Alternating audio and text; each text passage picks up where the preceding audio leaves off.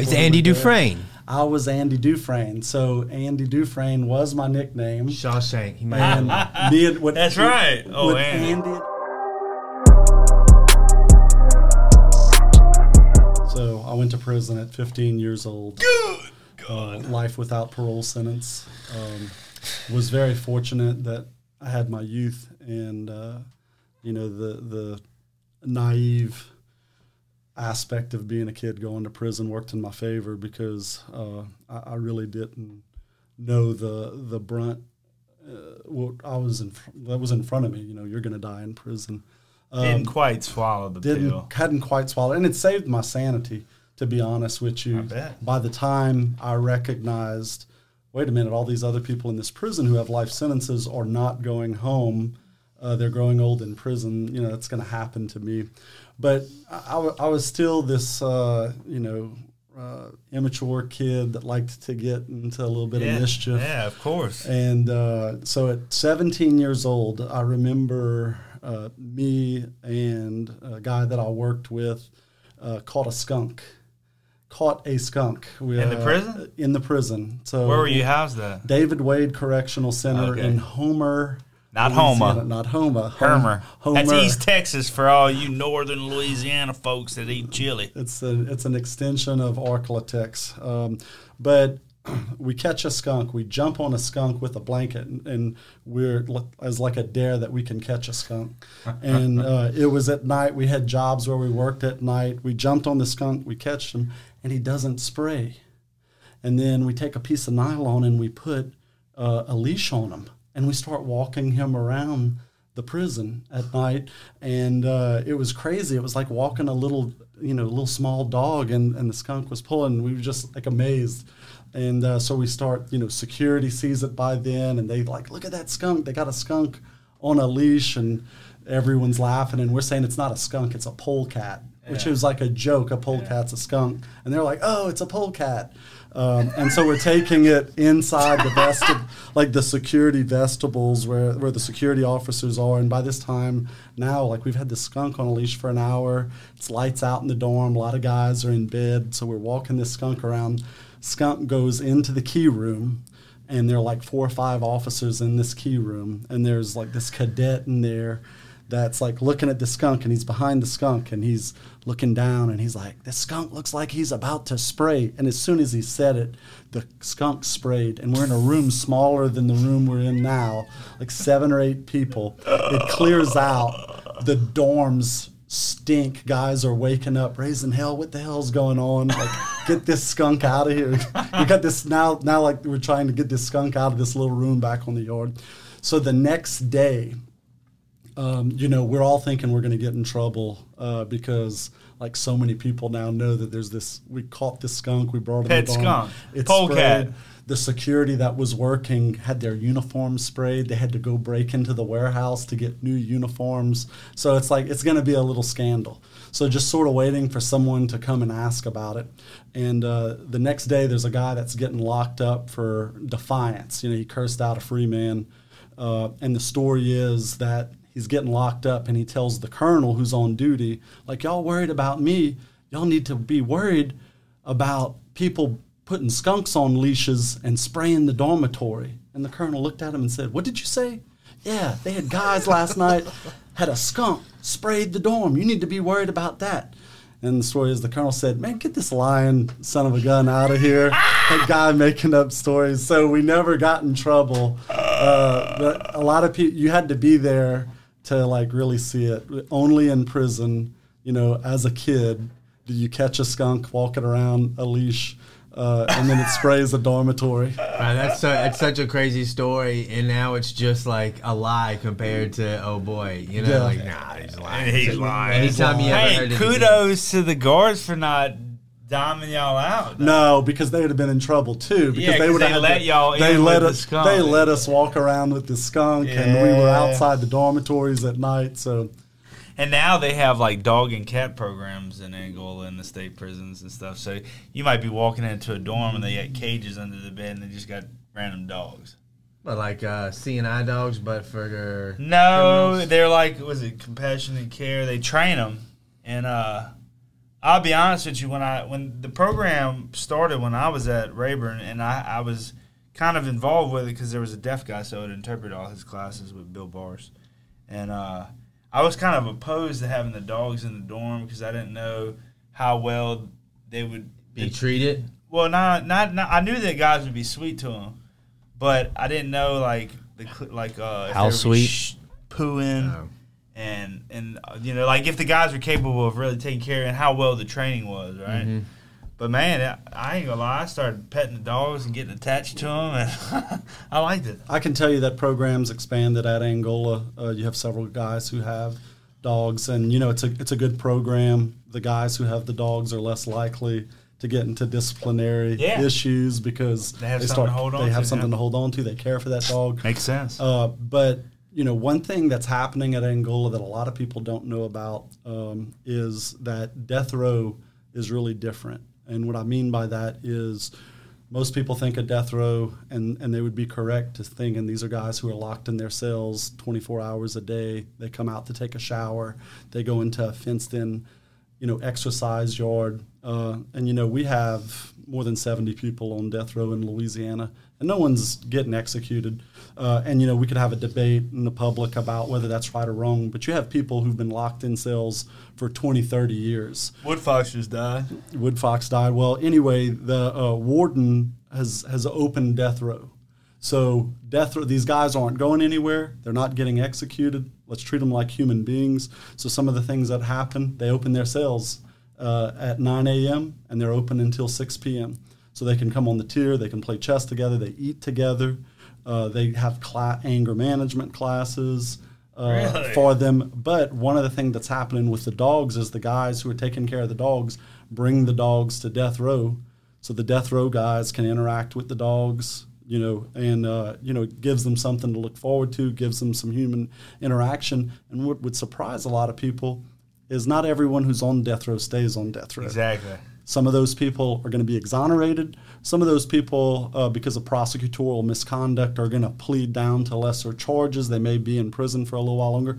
But a lot of these people are going to end up coming home. So why just keep them in a cell and don't expect, you know, to offer them anything? Some of those people may be coming home. So there's a lot of consideration given, even the guys who are on death row. And as the warden told me, that he looks at how he treats people on death row as the baseline of how he should treat everyone else in the prison. And uh, they even have a basketball team at death row now that plays with Camp, Camp F comes Shout and out. plays For against real? death row. So these like the the morale at death row is so much better. And a lot of people will look at it and go, why are we doing anything for people on death row? Well, if anything else, think about the staff because prison's a violent place and the people who work there have to work in a violent environment. And, you know, you know those situations where you have people locked down all day. You know, there's a lot of violence that happens even with people in the cell. Shit darts. That's right. And violence has dropped, write ups have dropped since the warden has instituted this new program. I've always said this. What happens when you beat and torture a dog? He's going to be a mean dog. Mean dog. So my theory always has been when people bark at the idea of like education and reform and prison. I need to give them pressure. They committed crime, bury them underneath the jail, do away with them. Dur, dur, dur. Hell yeah. They're coming home. They're gonna be your neighbors. Mm. Would you rather a mean dog? Would you rather a, a friendly human being who's gonna contribute and, and be a tax-paying citizen who's nice and compassionate and cares about life again? It's pretty no-brainer for me. Yeah. You you can select on the poll which one would you rather live next to, the mean dog or the snuggle bunny. Yeah, the snuggle bunny. no, that does make a lot of sense, though. You know, but I can see where both people are coming from. But like, whenever you're talking about the exit strategy of it all, like, you gotta have that compassion for the people. And I like how um, the baseline being the people that are on death row. Too. Shout out to is it organizations that made that happen? Their uh, Vera Institute, I'll give some props to because you know what they've been pushing for is less solitary across the board in Louisiana prisons. Is that like Kiana? Yep. Yeah, Kiana. Shout out to Kiana Calloway. He was on here a couple weeks ago, um, and they uh, they actually have the I'm I'm on it the solitary confinement um, task force. Uh, that they started up? I did 10 days isolation. So one time. So, you know, there's being on lockdown, there are a few working cell block. Isolation is tough time. You know, that's on the rock. They take your mattress. Oh, yeah, you Uh, get to talking to yourself and painting pictures with I- the peeling paint on the wall. I did 10 days isolation, and this was later in my incarceration. This wasn't when I was a kid. I, I can't imagine how I would have handled it when I was a kid. But, you know, I'm a guy that, you know, ha- kind of has it together. Um, and I can tell you, 10 days in a cell with nothing in that cell, uh, you know, drove me crazy. And, uh, you know, we, you can't treat people like that No, not and, and expect them to, to be the best versions of themselves. Not at all. What's going on, everybody? This is Scott with Penitentiaries to Penthouses podcast. On the left, I have your best friend in real estate, It's your boy. Beatty. About it, Beatty. What was your screen AIM screen name?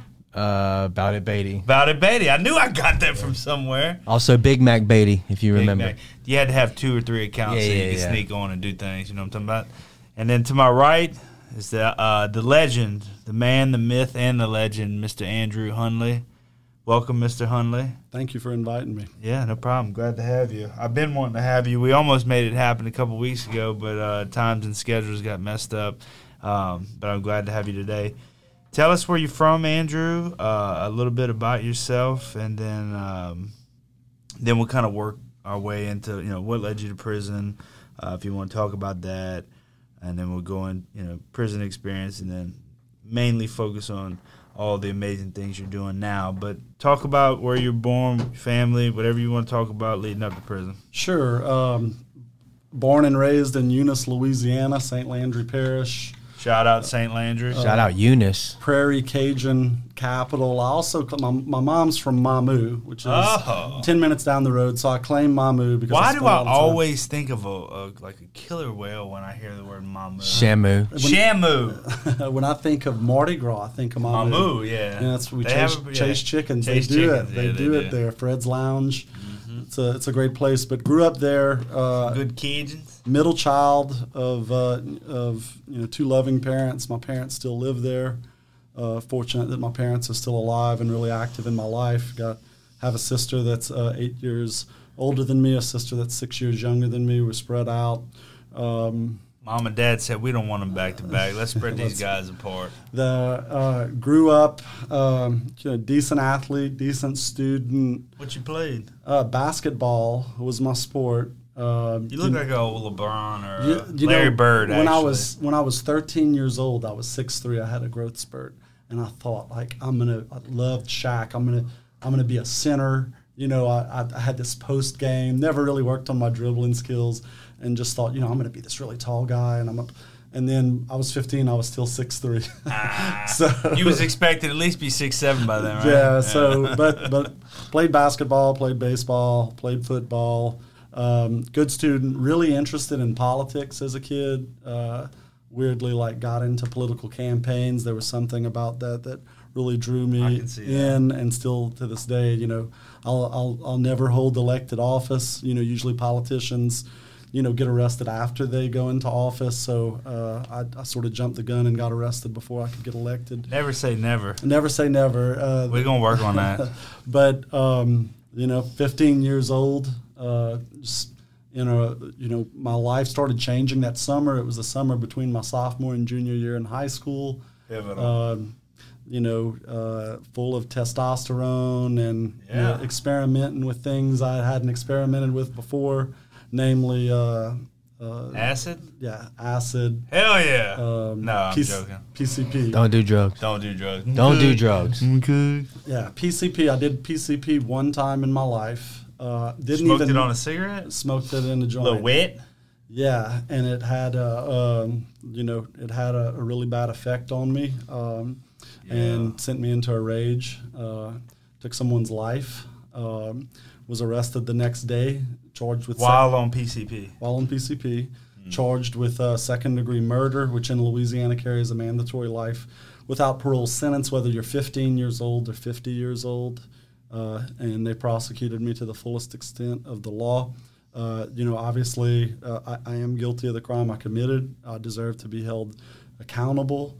Um, you know, at the time it seemed pretty harsh. That as a 15 year old, they would tell me I'm, I'm going to die in prison. Yeah. Uh, thankfully, there was a change in laws and change in the way the, the country looked at how we sentenced teenagers. Uh, man above, you know, persuaded the Supreme Court to. Uh, If he can part the Red Sea for Moses, he can uh, he can open up the jail cells for my boy. so, but at, at 15 years old, what was in front of me was I would spend the rest of my life in prison. Die in I would prison. die in prison. Hold on. So whenever you were on PCP, do you remember what like what it felt like, or did you like wake up like a No, night of I- drinking? You know, I, I I can't say that I had like Vivid. the, I, I I remember, and I what I remember most is just the the rage that it put me in. I, I really wasn't an angry kid. Mm-hmm. Um, you know, didn't get in a lot of fights. Didn't really, just just wasn't this person who uh, who had this rage. But Wasn't an angry kid. wasn't an angry kid. But I was an angry kid that night. Drug induced. Yeah. All right. Hey, I, I say it all the time, man. Drugs will change people to the uh, to the fullest extent.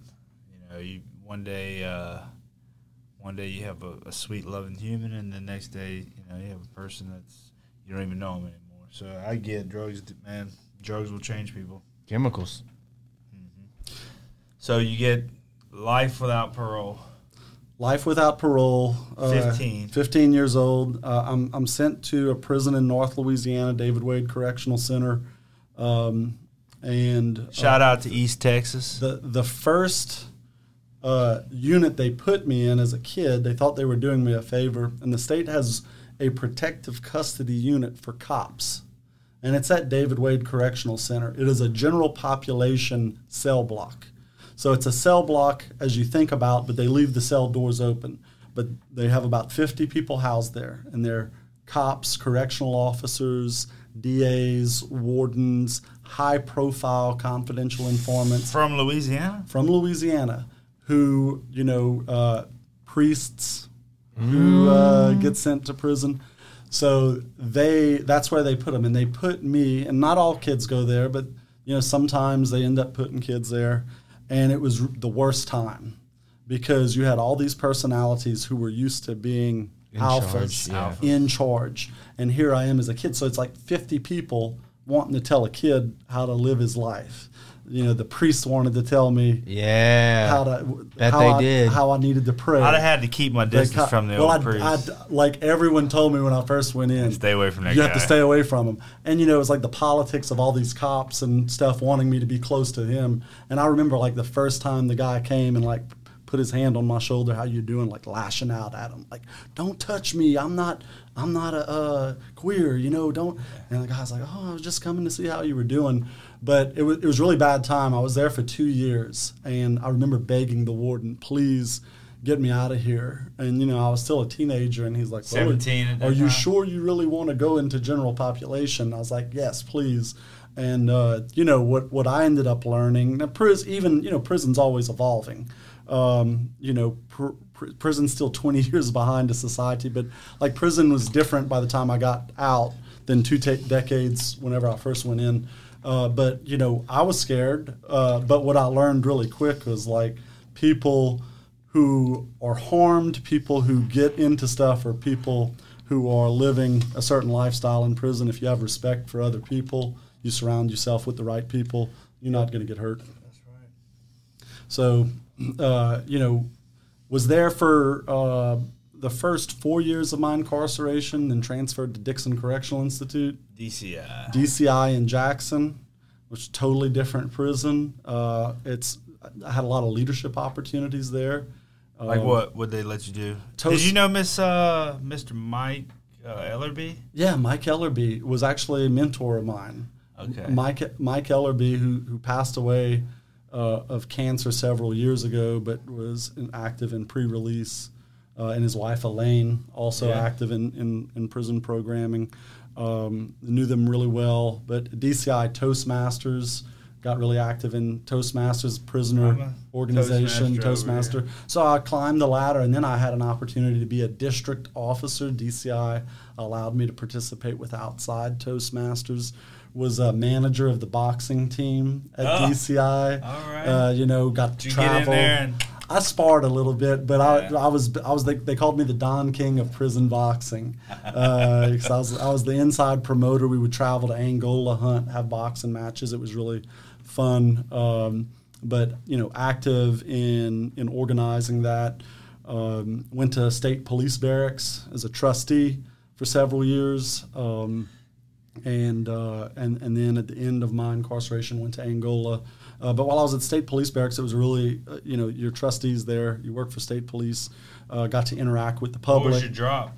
Uh, the job I had most of the time I was there was I worked in the the commanders the commander of the barracks.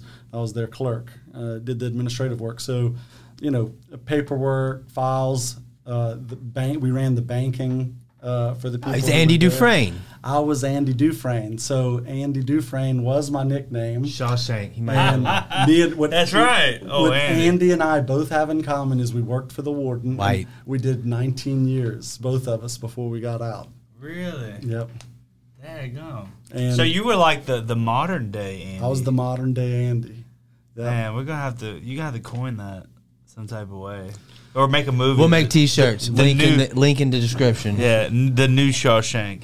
So, uh, you know, while I was at the barracks, out in the public, would shop for the barracks. That was part of my job. I'd go to Walmart and Sam's, and uh, you know, Trooper would take me, and then you know, buy whatever we needed for the. I used to hate trips outside the prison. You know why? Was that? Because you get like a little dose of reality. Yeah, I started doing it so much that Yeah, it was just. I didn't was get. I didn't. I wasn't. I didn't get all those opportunities. Uh, but the times that I would travel to and from Angola or Hunts or LCIW, uh, or whatever we were doing in the programs I was in, every time I just got a little taste of the free world, I would get so depressed coming back. I was like, oh, It's like coming home from a cruise, but like not. You yeah, I know. So ended ended my time at Angola. Um, worked on the range crew. So the range crew is the cattle crew at Angola. So they're you know Angola. Uh, a lot of people don't know this, but it's the size of Manhattan, eighteen thousand Acres. acres. It's a it's a huge farm surrounded by the Mississippi on three sides. People think of a prison, and, and it's they think of four walls, and you know that's not Angola. Angola's boundaries are the Tunica Hills and the Mississippi River, Right. and you know there are some camps scattered about the place. A lot of farm, a lot of cows, over two thousand head of cattle there. So there's a crew that takes care of that cattle, and it's really a sweet job if you value your freedom. And you know, freedom is whatever someone makes of it. But freedom for me was moving around. I didn't want to be in one spot. So working on the crew, I had access because the, the cattle aren't kept in one part of the prison. Right. They're spread out all over the prison. Uh, they graze all over, and uh, so you know, I grew up. I wasn't a cowboy. Uh, but I learned to be a cowboy at Angola and was active in the rodeo. So you was up- with old uh, Alex Hennis, It was with Alex Hennis, uh, Dr. Alex Hennis. doctor. Yeah. He's a traveling man now. He's a- got he's going he's been to Africa. He's about to go to Guadalajara. He travels all over. He works for that university in Yeah. Missouri. I, Yeah. I keep uh, I, I text with him. He's lot. he's made the most. You know what I respect about Alex is he's using what he learned in prison. absolutely. and uh, you know, and I feel like you know, I I've, I was given a lot of opportunities, and those opportunities helped prepare me for what I'm doing today. And I think a lot of people think, you know, man, in prison you just learn bad things, criminals learning from other criminals, and you, th- that is true. But what's even more true is that. That there are certain opportunities people are given to better themselves, and for me, I was given a lot of leadership opportunities. I was given an opportunity to educate myself.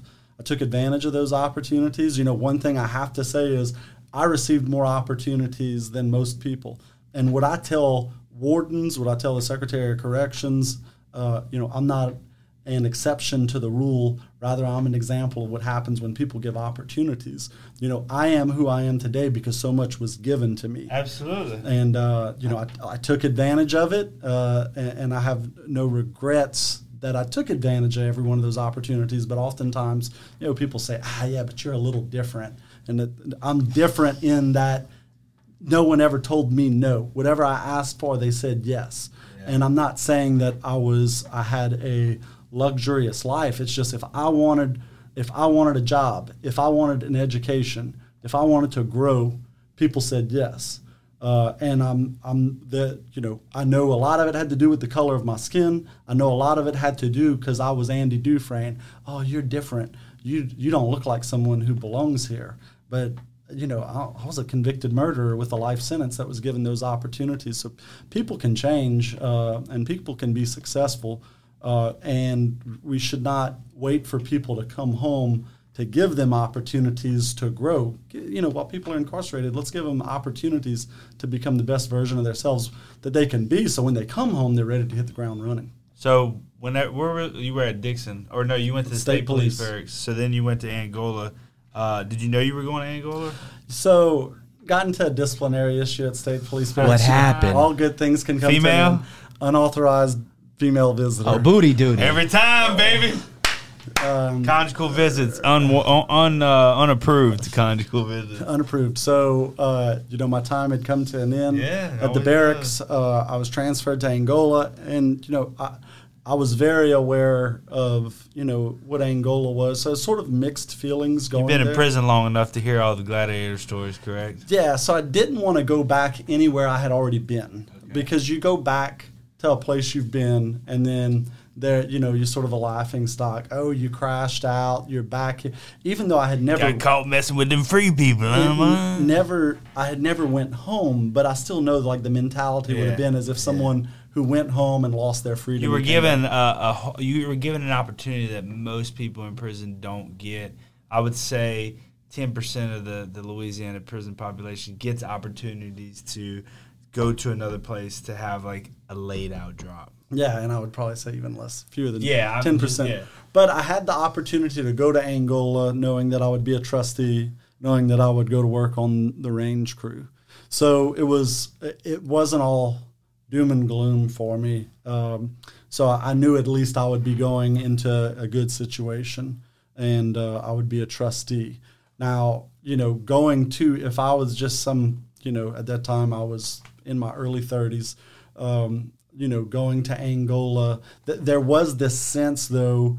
You know, at, at the time when I went there, there were over six thousand lifers, six thousand people there, most of them lifers, uh, most of them without outdates.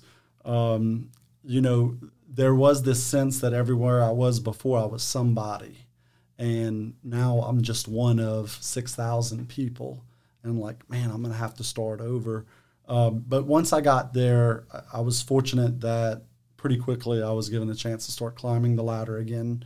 Um, a lot of people didn't know who I was, so I had a clean slate uh, and I was able to start building my reputation. And by that time, I wasn't a 15 year old doing dumb things like catching skunks. Yeah, walking skunks around the dorm. Um, and I wasn't doing the dumb things I was doing with, whenever I was kid. I was I had enough experience to know this is how to navigate a prison um, with like the added sense that I'm at Angola. There are more people, you know, doing life sentences. There are more people who like don't have a low tolerance for BS because this is my house. This is where I live. I'm not going home. I'm not going to take any disrespect. So I always was really mindful, give everyone their their respect.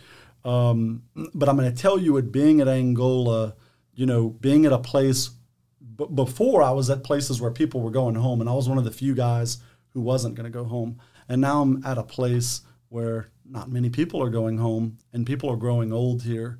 Um, so, I, you know, a big part of why I do why I do t- what I do today is because I was at Angola, and because I saw, you know, how much despair there was in in the terms of people who should no longer be in prison that were incarcerated for like what reason why are these 50 60 70 year old men who've been here for decades still here um, and and it really you know changed it, it really helped me grow helped me mature in just the few years that i was there I bet. I bet.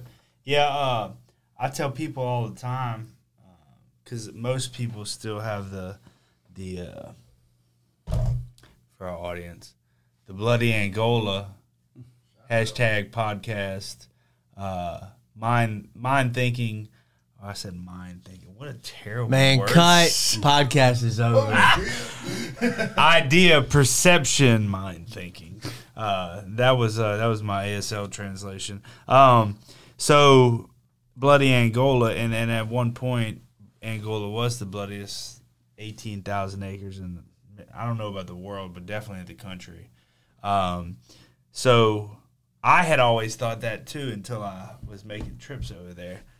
And my first time to get to Angola was when I was in the sign language program, and we made a little trip over there. We were testing. I stayed there for I don't know a week or two. I, I forget how long we were there. I did that a couple times.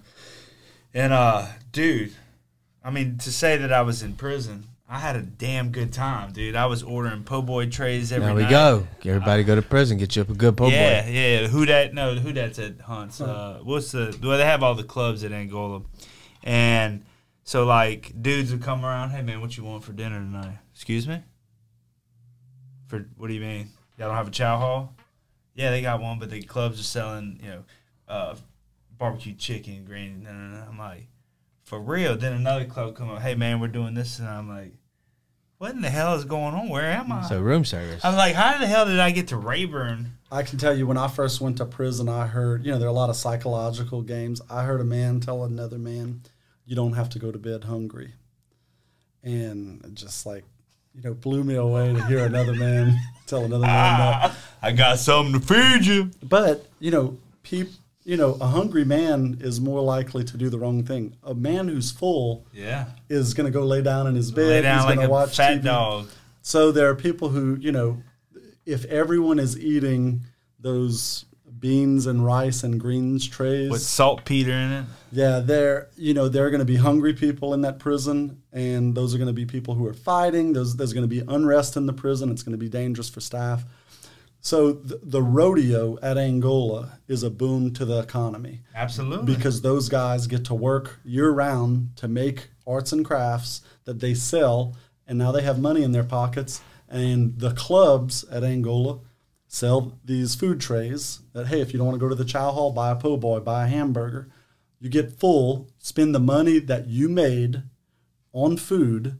Uh, and that's a big part of the, the prison economy is being able to buy food. And when guys buy that food, they're full, they're hungry, they're, they're no longer Satisfied. hungry. They're satisfied and they don't get into trouble. So it's a, anytime I hear someone asking like, how are y'all eating po' boys in prison? I promise you the warden and the staff are thankful that those po' boy trays are there. Absolutely. And and here's the the other thing. I remember at Rayburn because they only did like uh, they would let you get like McDonald's or Popeyes or something like once a year, and it, I like maybe once or twice a year you could order something from the outside and they bring it in. But other than that, I was working out at least once a day, probably twice a day. So I was f- super hungry, and uh, you know I hustled in there and I had money and stuff like that. But when I was in the chow hall, dude, I would sit by as close as I could to the to the dump area. I'm at the end of the table. Say, buddy, you gonna eat the vegetables? Let me get that. Put it on my plate. Hey man, you ain't gonna eat that little patty? Now it ain't often that you can catch a patty or Yeah, a piece of chicken. piece of chicken. In the event that I did, I was there scooping it up. I might get six or seven extra vegetable trays and whatever else they got on it. Let me get that. Let me get that. Oh, you're not eating your boiled egg this morning? Let me get that. And you got to. That's how you got to live. But whenever you're in Angola, or even at Hunt, Hunt does the Hudak Cafe, which is good by the way. Um, super satisfying. Scott's always been eating vegetables though. One time at Dane's house, we walked in and he had like a empty can of green beans, and he was just kind of going in there. So All that, my friends would tell you so that that. translates. I've even like I, it makes sense that he you would be like even though even when I was wilding on the streets, right, doing my thing, selling drugs, doing drugs, partying, whatever, I was always in the gym. I was always eating healthy. I might do a boatload of drugs, and I was gonna be the cleanest eating son of a gun in the room. I was eating baked chicken, vegetables, fruit, salad. bag full of deli meat one time too. Scott can't ever come back. Oh yeah, I remember that. Who ate the deli meat? I'm just happy to be here. I, let me ask you about. I know that it's hard to actually put yourself in a situation where you weren't in prison for since you were 15. But do you think you would have been able to take advantage of opportunities if that were an option on the outside? Meaning, like, or if you didn't, do you think that because there were no other options, that taking advantage of opportunities inside of prison like you were able to do that? Like, do you, Well, let me give you a clearest, the clearest example I could give you. Uh, I was given opportunities to take take college courses while I was incarcerated, and I know there are some people are going to be, what a waste of taxpayer dollars. Yeah. I education, get that all the time. Education for prisoners, but prisoners that leave prison with college degrees have like a zero one percent recidivism rate. It's extremely low. I mean, it's common sense. People with a GED, you know, uh, per the studies I've seen, doesn't move the needle on recidivism, but trade degrees got to get a trade degree? and college degrees. The people who come home with trades and college degrees, they get jobs. People who are I could t- in the work I do, peop, it's it's a really simple formula. You have a job, you have a place to live. You don't commit crimes. Uh, the guys who are committing crimes don't have both of those or, or one of those. But that being said, I was able to take a lot of college courses. Never was able to work towards a degree, um, but um, you know, through River Parishes Community College, LSU, there was there I was always able to take these courses. So when I came home, I had a year's I was able to apply a year's worth of credits to LSU towards a degree. So it was a motivator to me that I didn't tell myself that man, this is going to take me four years. It was like this is going to take me three years. Yeah. And shame on me if I don't take advantage. I already have credits, and then I finished in two and a half years. Yeah. Boom. So what I'll say is that there opportunities like that, you know, a lot lend to, to other opportunities. So maybe I would have still gone to college, but you know, it made it so much easier and and so much, uh, you know, it, uh, more enticing for me to finish my college degree and then got my master's degree. Um, Damn. So you know, then got married and. Uh, Got a caboose. got a caboose. So it's um, you know the uh, there were opportunities for me out here, but sort of the opportunities that I took advantage of Segued. Like put like allowed me to to have other opportunities whenever I came home. I will say, you know, there's you know there there are avenues for people who are coming home. If you don't have a trade degree, you know you, you can get a trade degree when you come home. But there is you come home from prison and like the rat race starts. Uh, unless mom and dad are letting you live in their house, you know most people coming out of prison Don't have much. most people who go to prison live in poverty. Their family's still in po- probably still in poverty when they come out. Their parents aren't able to support them. Their sisters, their brothers can't support them. So people have to work right away. So why not give someone an opportunity to earn a trade, earn a degree before they get out so they could immediately enter the job market in the best possible position. They're not going to go back to prison. It's going to it costs us um, you know what it costs to educate someone in prison um, is six months. I would say what it costs us to incarcerate someone for about six months, versus if a person goes back to prison and gets a ten year sentence. Now we're paying for ten years of incarceration. So I think that's what the, the public needs to see that the investment made in someone while they're incarcerated means less that we spend on them in future years. Yeah, and, and, and I will attest to that a hundred percent. Um, when I was uh, in prison, I was able to do like you with the River Parish. I took college classes at Rayburn, and I got a two year welding degree. But when I came home, uh, and then I did the sign language program. But when I came home, uh, I had way over a year's worth of credits, right? And uh, I was able to immediately enroll in Baton Rouge Community College. I went there for a semester uh, to get a couple classes knocked out to enroll in a four-year program uh, in Missouri in Fulton, William Woods, to work on my ASL degree and then uh, minored in business administration. But had I not gotten that while I was in prison, strong possibility that I wouldn't have done it coming home. I wasn't going to do it before. I had no hope. I didn't believe in myself. Only thing I knew I was good at was selling dope. I wanted to be Pablo Escobar. Shout out Pablo. And never in a million. I wasn't ready to go to college when I graduated high school. I was too into myself and I was too immature. So having that opportunity in prison, actually the exposure of it, it wasn't even that it was there. It was I'm watching dudes like Pat. Me and Pat got real close while I was there, and uh, and Vlad, a couple other guys, but watching them get into the college program and like they're having like intellectual conversation. like, that sounds cool, man. I like them words. Honest to God, we all walked around with thesauruses. Now that's famous for prison stuff. So you start making up. You you have these big flowery sentences with words that probably don't always fit good, but they're there. Mm-hmm. We're putting them. We're using them.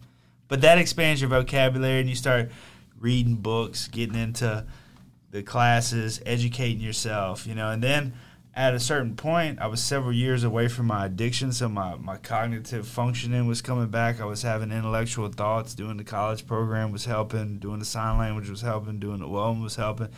And one day, it's like an epiphany. I like I felt smart,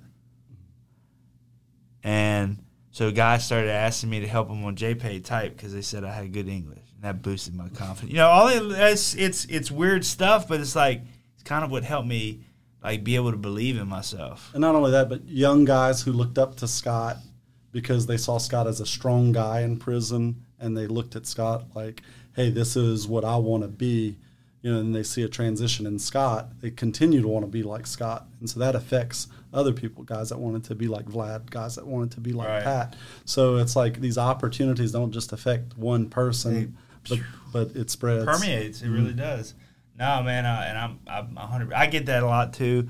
People are like, uh, "Well, I, if somebody commits a crime, they need to do the time." I wish we could do away with all those people, but but in the same sense, I will say this: I had a lot of people with that mindset, guys I hunt with, guys in my community, in different facets of my life that had that mentality and hanging out with me on a regular basis or getting even police officers.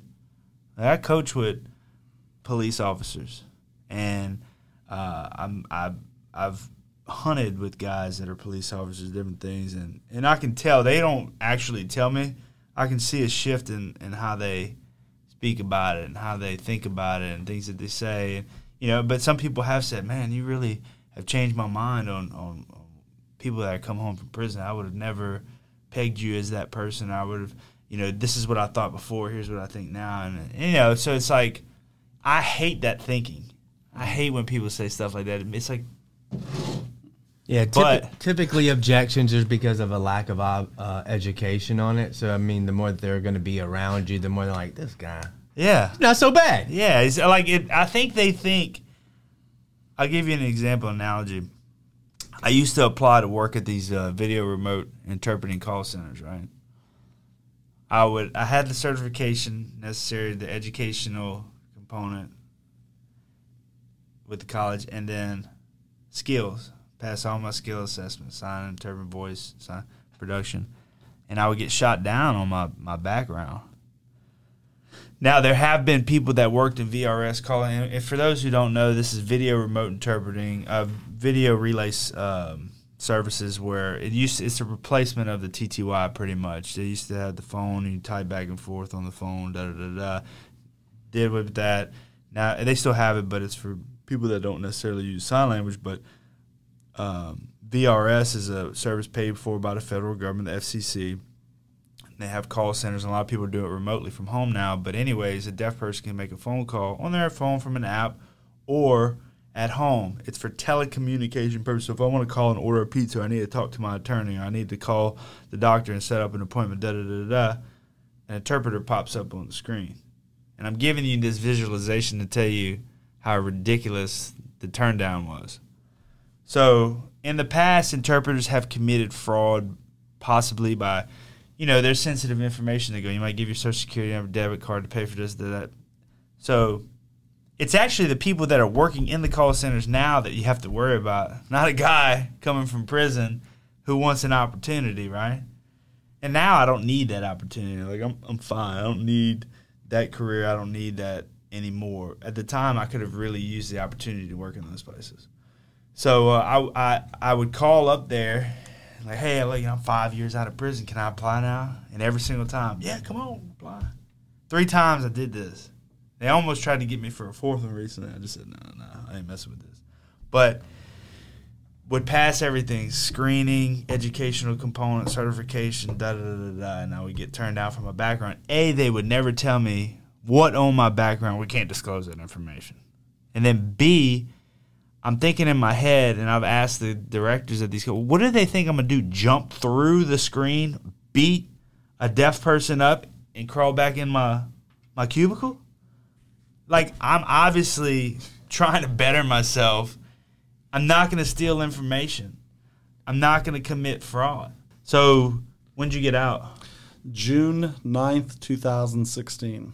June 9, 2006. Damn, you've been home that long? Yeah. And then, yeah. So the, the you know story on how I got home because I had a life sentence. Uh, you know, over the past several years, U.S. Supreme Court's made a series of decisions related to juveniles.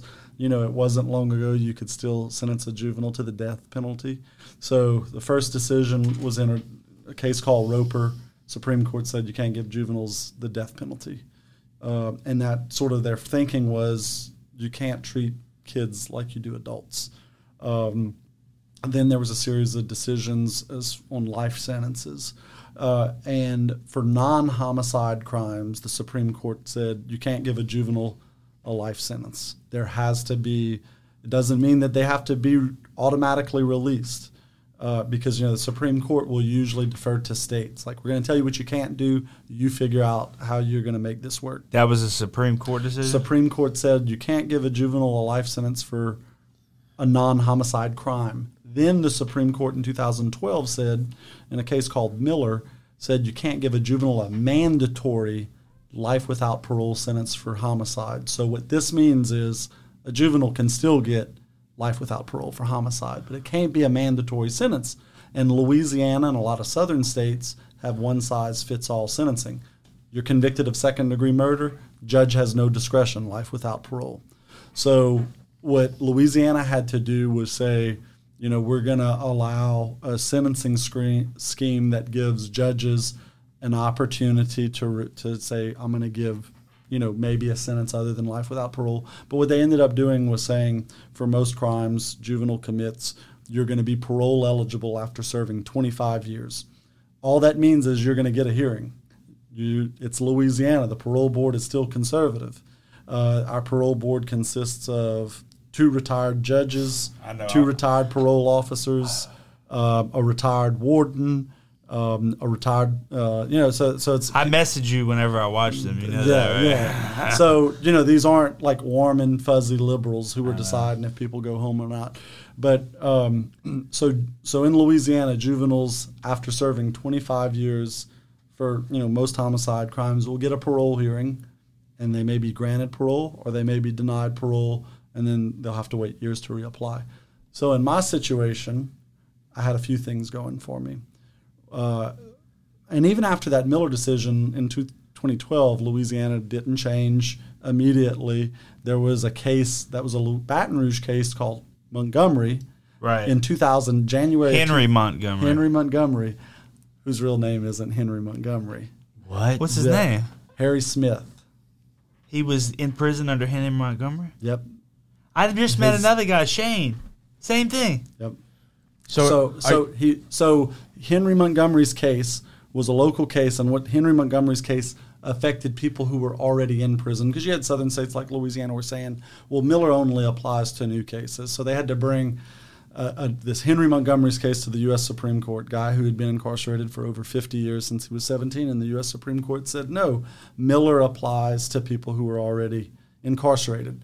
So Andrew, whose family could afford to hire an attorney, had already been back to court and had the same judge that sentenced me to life was my judge on trial was still on the bench. Whenever he sentenced me he said i'm sorry but there's only one sentence i can give you life without parole. He resentenced me to parole eligibility. This was before the legislature had enacted anything. So as soon as montgomery came down i was at the front of the line. Not because i was the best not because I was the most special, not because I was I may have been the best. White? I was I may have been best looking, but I was white, and I had an attorney yeah. who had got me resentenced. I was at the front of the line. Yeah. Having so you already in play though. That's so I was in yeah. play. So I, I, was the first juvenile lifer in Louisiana to get a parole hearing. Wow. And uh, in June second, two thousand sixteen, I had a parole hearing. First juvenile life. I told I thought you know they're going to deny me. I had I was 34, had only done 19 years, and I say only Only. only because I served with a lot of people who had done a lot more time. And I thought, you know, really, really bad crime, first juvenile life, they're going to deny me. But you know what? They're going to keep denying me, and one day they're going to get tired of denying me. And my my prayer was, please let my parents still be alive when I come home because I'm going to lose my mind. Because even though I was by this time 34, you know, part of my gro- emotional growth was stunted because I went to prison depending on my parents to feed me, to put a roof over my head, to give me, you know, emotional love and support. And then suddenly I went to prison, but I was still dependent on their visits, on their phone calls. Uh, so, you know, please, you know, God, let me go home when my parents were still alive was my prayer. Uh, and, and thankfully, had that hearing on June 2nd, uh, 2016 the board did something they don't normally do. They said, We're going to take this under advisement. In Louisiana, they usually tell you right at the end of the hearing, you're granted or you're denied. They said, We're taking it under advisement. We'll inform you of the decision. So I figured, you know, in 30 days, I'm going to get a letter in the mail saying, You've been denied, apply again in a couple of years. So one week to the day, June 9th, I was on the range crew thinking about cows, thinking about horses you know, putting being a cowboy. Hell yeah. Putting that, you know, doing what you do in prison. You know, people who are successful in prison are thinking about prison, not thinking about the outside. Exactly. What guy doing the worst time in prison has young kids on the outside or a girlfriend or wife on the outside. That's all he's thinking about the outside world. I'm thinking about cows. And on 10:30 uh, in the morning on June 9th, 2016, my boss is next to me and his cell phone rings and he looks at me and I could tell that conversation's about me. And he's like, "All right, all right." And he hangs up the phone and he looks at me and he says, "You need to go pack your shit."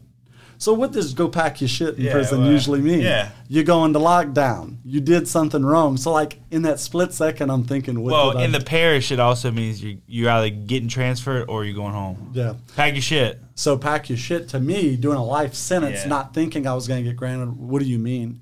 And he said, you're they're letting you out. And I was like, no, they can't. Like, it must be a bad message because the parole board, he's like, they granted you parole. And I'm like, wait a minute, how did they do that? And ended up finding out that an hour before nine at 9 a.m., the parole board had an administrative hearing that they allowed my attorney to attend. That I, by rules, I didn't have to attend, uh, where they voted and they voted to release me. So my attorney came out of there, called my mom. So at 9:30, my mom knew her boy was coming home, and I didn't find out. It took an another hour for me to find out. So I'm in disbelief. I'm thinking there must be something wrong. And so my, a lot of my stuff was at my job site because I didn't really live in the dorm. I lived at the job. Um, and you know they're telling me pack your stuff, and I'm thinking, man, I'm going to get to the dorm. I'm going to be embarrassed when they find out. When I find out, you know, I've gotten my stuff, and they're like, oh no, it's a false alarm my boss is telling me, man, pack your stuff. I'm not bringing you back out here. So I do. And as soon as I get to the Sally Port at the camp I live out, Freeman's telling me, you need to go see the classification officer and sign your release papers. And at that point, it was real. Did you cry? I, I, it took me a couple days before I cried, to be honest with you, because I was in a state of shock, and uh, and I think something weird like watching a movie is what actually, uh-huh. you know, it was some weird moment. You didn't have that when you heard it. No, no, I uh, so I, I, go to the classification officer. She's there with a big smile. I see the pay, the release paperwork. She says, "Do you want to call somebody?" I said, "Yeah, I want to call my mom." So I had no idea. So she dials the number. My mom answers, "Hello." I was like, "Hey, it's me." She's like, "Yeah." I said, "Do you know something?" She said, "Yeah, you're coming home." I was like, "Wow." She's like, "Yeah, I've, I've known for about an hour now." And she actually, I talked to her on the phone the night before, and the attorney told her that that hearing was coming up, but she didn't tell me because she she knows how I am and she didn't want me to get worked up about it. So uh, I woke up that morning thinking I was might die in prison, might go home in several years. Found out at 10:30 I was going home. At 4:30 I was walking through the gates with my family. Damn, that's probably why you didn't you didn't uh, like you did. It wasn't there was no like build up, like a countdown to no. the release. They're like, bro, you out. And like, no. nah, it can't be. And then you just never it set was, in. It was anticlimactic. Probably watching Friends or something like that, watching Netflix, like, oh my god, I'm free. Dude. And uh, you know, Every I ask everybody that comes on here, I'm like, "Did you cry?"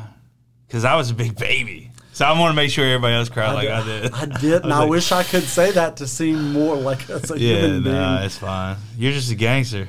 I'm just uh, emotionally Nah, bored. I mean, you spend that much time, and I think anybody that spends time, you you get desensitized to to emotion. I can tell you the thing that scared my first few weeks home. The whole time, my fear was they're going to come get me. Yeah. this was a mistake. They made a mistake. Because you hear about that. Clerical error. Dudes getting accidentally let out and then having to come back. Yeah, because there was even an argument, like district attorney that was like come, come to the hearing arguing, like, hey, you know, the legislature hasn't technically passed a bill. You know, we don't think he should have this parole hearing. And like, I know I've been resentenced and everything, but like, Was that because of victim opposition, or there is was, that- o- yeah, there was opposition, and then you know, DA's doing his job. Just I'm gonna throw something against the wall and see what stick sticks. But every day, like someone knocks at the door. I'm like, is it the is it the people coming to arrest me to send me back to prison? So it took a while. You know, my attorney advised me, he's like, hey, the quicker you get married and have kids, you have a stronger liberty argument if they ever pick you back up. Sorry, we're missing a human being. Uh, your best friend in real estate uh, got a call. There's a uh, $7.8 million home on Highland Road. He's got to go close right now. And he said, I love the podcast, but I don't love you that much. So I'm going to get this bread. Andy, you got out in 2016. And, uh, man, I can't imagine getting released like that. Um, so let me ask you this What would you say was your greatest challenge coming home? And and I know you well enough to know that you prepared yourself for a lot of those challenges with your education and stuff because you knew you had to better yourself and, and become more marketable than the next human. But just in general, what was your biggest challenge in reintegrating? So I think, as I, I said before, you know, I had opportunities like being at the barracks. Um, sort of, I had a job where I was working in the community. There are things that people, you know, people don't get to experience that I got to experience. I had familiarity with technology, interacting with the public, you know, being a consumer. Um, so, but I did go to prison when I was 15, and I never really was a driver unless I was sneaking my parents' car Absolutely. out. So Neutral. I, I remember, you know, within the first week of being home, I got invited to this luncheon in downtown Baton Rouge. And, uh, you know, I'm driving and I have the address and figured out GPS and it takes me to it, but there's nowhere to park. Uh, and then I'm driving and I see a parking garage and I go up and I can't figure out how to get and I'm, you know, it's embarrassing to say today, but could not figure out how to get into the parking garage. And like I saw that kiosk and I saw the gate. Oh, yeah. And Where I- you got to pull your ticket? yeah, but I, I was embarrassed to even drive up to punch for the ticket because I didn't even know how it worked. I didn't know if I was going to hit a button and someone was going to come over a microphone and I wouldn't know what to say. So I just like drove and drove and I'm and now I'm almost going to be late for a meeting. So I parked on Government Street at the Frostop Oh. and walked several blocks because it was the one place I knew how to park in a parking lot. I, I, I didn't have the real world experience. Where was the meeting? The, the meeting was at Capital City Grill, which oh wow, dude! You had to go all the way down Luis and then get several several blocks. And I, you know, I'm a I'm a uh, I'm a fast walker, but you know, just because. And I went into that meeting, and you know, I remember thinking like they're looking at me like, man, here's a guy who just came home a week ago, but look how you know polished he is. Look how prepared he is to take on the world. And like they couldn't even see that I, c- I couldn't figure out how to park. flabbergasted about your parking. So like yeah, driving like things, little things that people take for granted, like how to park downtown or how to park in a, a parking garage. You know, I also think, uh, you know, and like learning how to communicate with people on a professional level and what was expected to me. And it was really hard, like overcoming the sense that everyone was looking down on me. yeah, And like, can these deal. people really be taking me seriously? I had that fear for a long time. Yeah. So you always wonder if somebody's going to figure you out. right. Person that you don't want to know that you've been incarcerated because you think if they know, they're going to judge me. I'm not going to get this opportunity. They're going to base their decision on me about this. And like, I had to come to the conclusion like the word felon is not written all across my forehead. So by and large, most people are not going to peg me to be a felon or formerly incarcerated. I had the same, you know, going into a grocery store, I wonder if everyone's looking at me and can tell I just came home from prison. And to be honest with you, you know, those experiences are, are what helped lead me to do what I do today. Absolutely. So, uh, speaking of, well, t- what was your first? I, you were working with Elaine at, at New Roads, right? Yeah, my first job when I came home was teaching pre-release classes to parish prisoners at Pointe Coupee. Detention Shout out Center. to Warden Steve Juge. Steve I like Juge. Steve. Steve's He's, a good he's the warden at West Baton Rouge. I know. I now. talked to him great, the other day. Great guy. Yeah, cool dude. Uh, and so teaching pre-release to the guys, and and uh, and I had the opportunity to go out there a couple times and see in action, go speak to those guys, and that was a good program. Um, and then where you where'd you go from there? Uh, so, working for that organization uh, at the same time, I was, uh, you know, in starting college, but also started my own nonprofit organization, co-founded Louisiana Parole Project, uh, 501c3 organization. Um, Y'all go check them out. We're, we're on, you know, on social media at Parole Project, paroleproject.org online. Um, you know, we had an abstract idea. We recognized all these juvenile lifers were about to have parole hearings. And then there have been a lot of reforms um, over the last few years that people who thought had life or de facto life sentences now have an opportunity for a review. Doesn't mean they're coming home, but some of them are coming home. Uh, and we're the organization that's doing reentry work for people who've served long prison sentences 20, 30, 40, 50 years in prison. Uh, we're advocating for their release, but when they come home, we're meeting them at the front gate. We have a residential housing program in Baton Rouge where they'll come and live with us, whether they're with us with, for several weeks, several months. Our goal with all of our clients is self sufficiency. Um, you know, these are people who've grown up in prison. They aren't the same person they were at 15, 16, 18, 19 years old. You know, they're in their 40s, 50s, 60s now, even older than that in a lot of cases. Uh, they're totally different people. They just need, they're to, they're not going back to prison. They just need help learning how to fit in. They need to learn how to park. They need to learn how to use debit cards. Uh, most of them are holding their first cell phone. Can't say all of them are holding their first cell phone because there are a lot of cell phones floating around prison, but many of them, for the first time in their lives, you know, they're holding a cell phone. They've learned a trade in prison. They've gotten an education. They've picked up skills, um, but they just need to learn how to fit in into the world. And we have a peer mentorship program. That means we hire formerly incarcerated people. A lot of times there are clients that have gone through our program, gone out, gotten jobs, been successful. We hire them back to be mentors, to be coaches, Awesome. uh, and it's it's a model that works. Andrew's being really humble too. Uh, not he does that on the streets out here on the free world when these guys get released, uh, but also there's a component on the inside that I had the the fortunate privilege of witnessing firsthand um, through interaction with a with a deaf guy at Angola, William Johansson, had a clemency hearing and they accepted him and uh, I kind of knew what the program was about and uh, and really got to really got to see the, the the hands and feet work that goes into it, preparing these guys for their parole hearings uh, on the inside. So there's a you know there's a lot that goes into it as far as you know they go up to Angola or wherever these guys are, are housed at and they meet with them.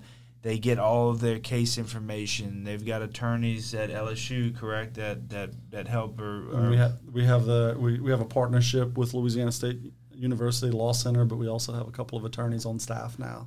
Oh, Organizations. Is growing. Robert working with y'all, Lancaster? Yeah, Robert's actually the president of our board of directors. Okay. Uh, but also, you know, he runs the the clinics at LSU. So so they they have okay, you have uh, staff attorneys now, which is amazing.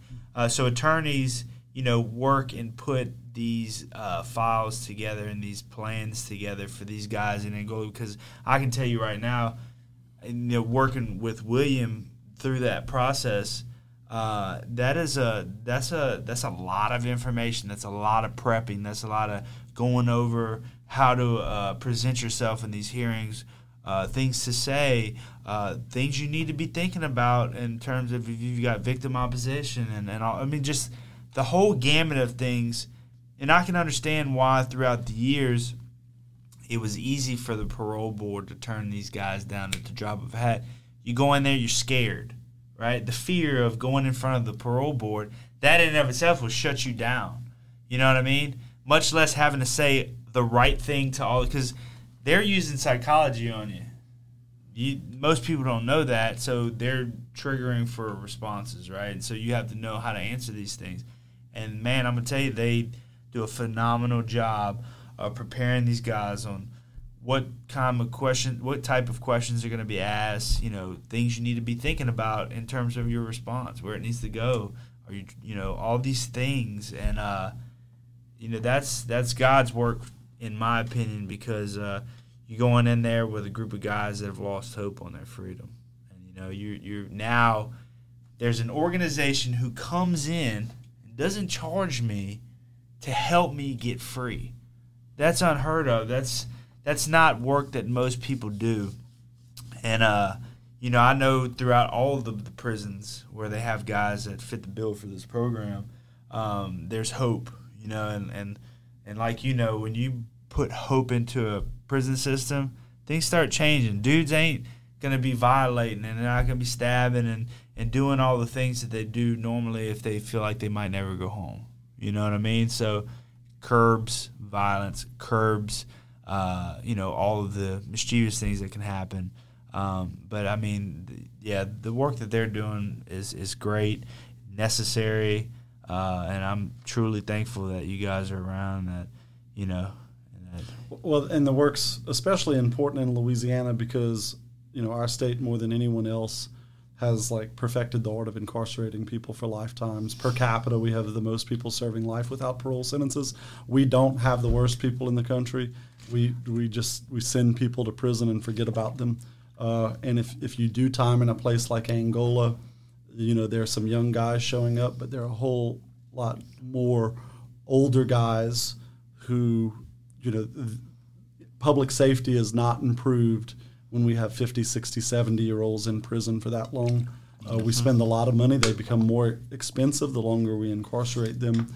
Um, and you know, is that because of medical and it's because of medical issues. And and look, you know, we can put more. F- uh, really, the, the, formula is really simple.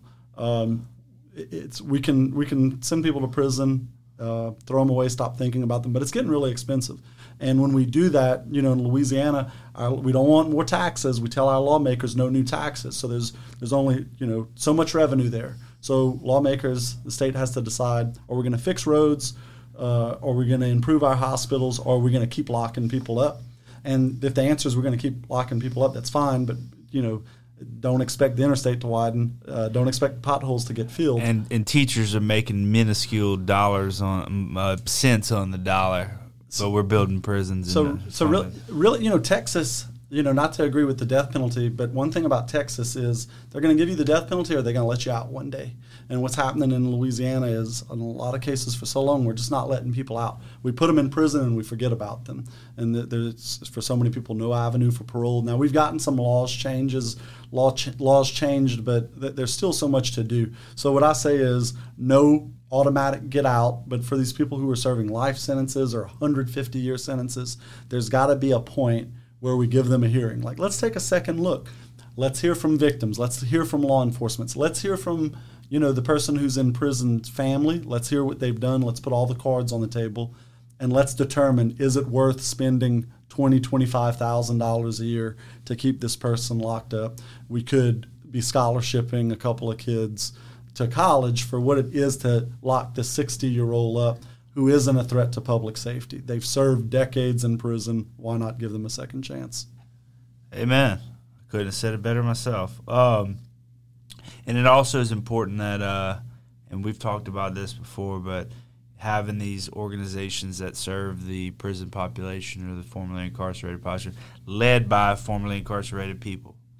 You know, when you talk about organizations that serve certain communities, you want to make sure that you're putting people in place who have that experience in those positions that impact the lives of those folks. And uh, and George King was on here the other day, and I, and I'm happy.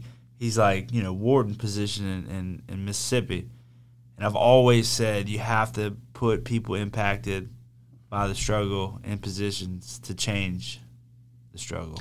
Yeah, and there there are a few organizations like ours today that are led by, uh, you know, formerly incarcerated people, impacted people, and our organizations are among the strongest organizations. They are the strongest because all the other ones that I know of that aren't led by formerly incarcerated folks.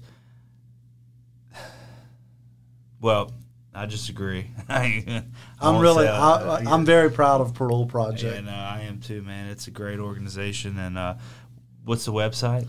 ParoleProject.org. And how can people? What type of things can people do to help? Uh, whether it's donate, because I know these guys need clothes stuff. Like, so how can people help you? So, people, first of all, financial contributions. We're a nonprofit organization. We depend on contributions from the public, small donations, large donations. It allows us to give people housing. It allows us to give people transportation to work.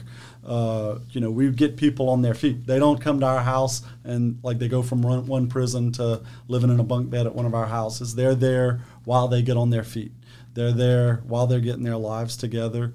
Uh, and, you know, we've brought home uh, well over 300 men and women who were serving life or de facto life sentences. Less than 1% have gone back to prison.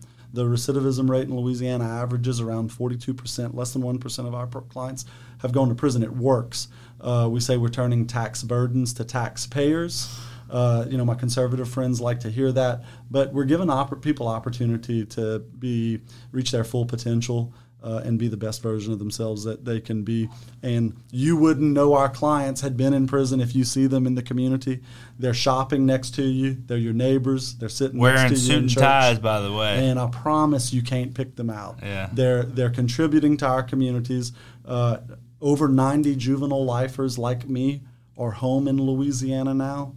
They're working. Uh, you know, they're kicking ass in their community. They're doing well. I can promise you, in the last several years, our state is better served by those people who've been held accountable for the crimes that they've committed, have done their time, have gotten second chances. They're taxpayers, they're volunteers, they're holding key jobs in our community. Louisiana is better for that. Amen. Uh, what other ways can they contribute? Other so ways, financially, we, financially uh, on our website, we offer people volunteer opportunities. We look for people to mentor our clients, whether you're a banker, uh, you know, whatever professional experience you have, mentor one of our clients.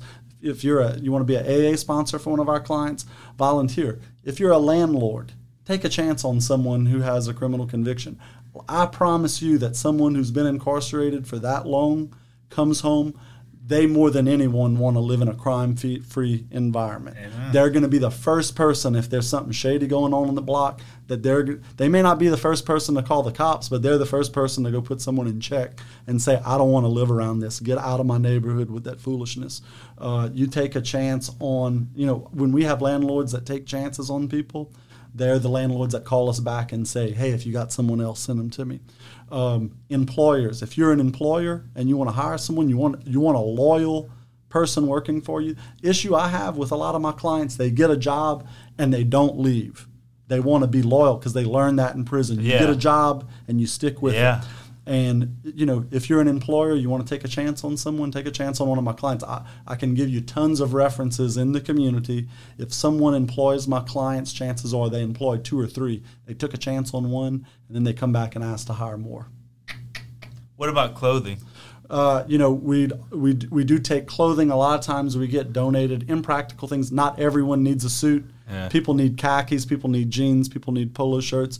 You know, we do appreciate donations, but if you give me a financial donation, I'm going to take them to the store. I'm going to buy them something new. If you have something gently used shoes, people come home from prison with raggedy shoes. Oh, it's usually that. one raggedy pair Them of tennis state shoes. New Balances? New Balances. Old dad barbecue shoes.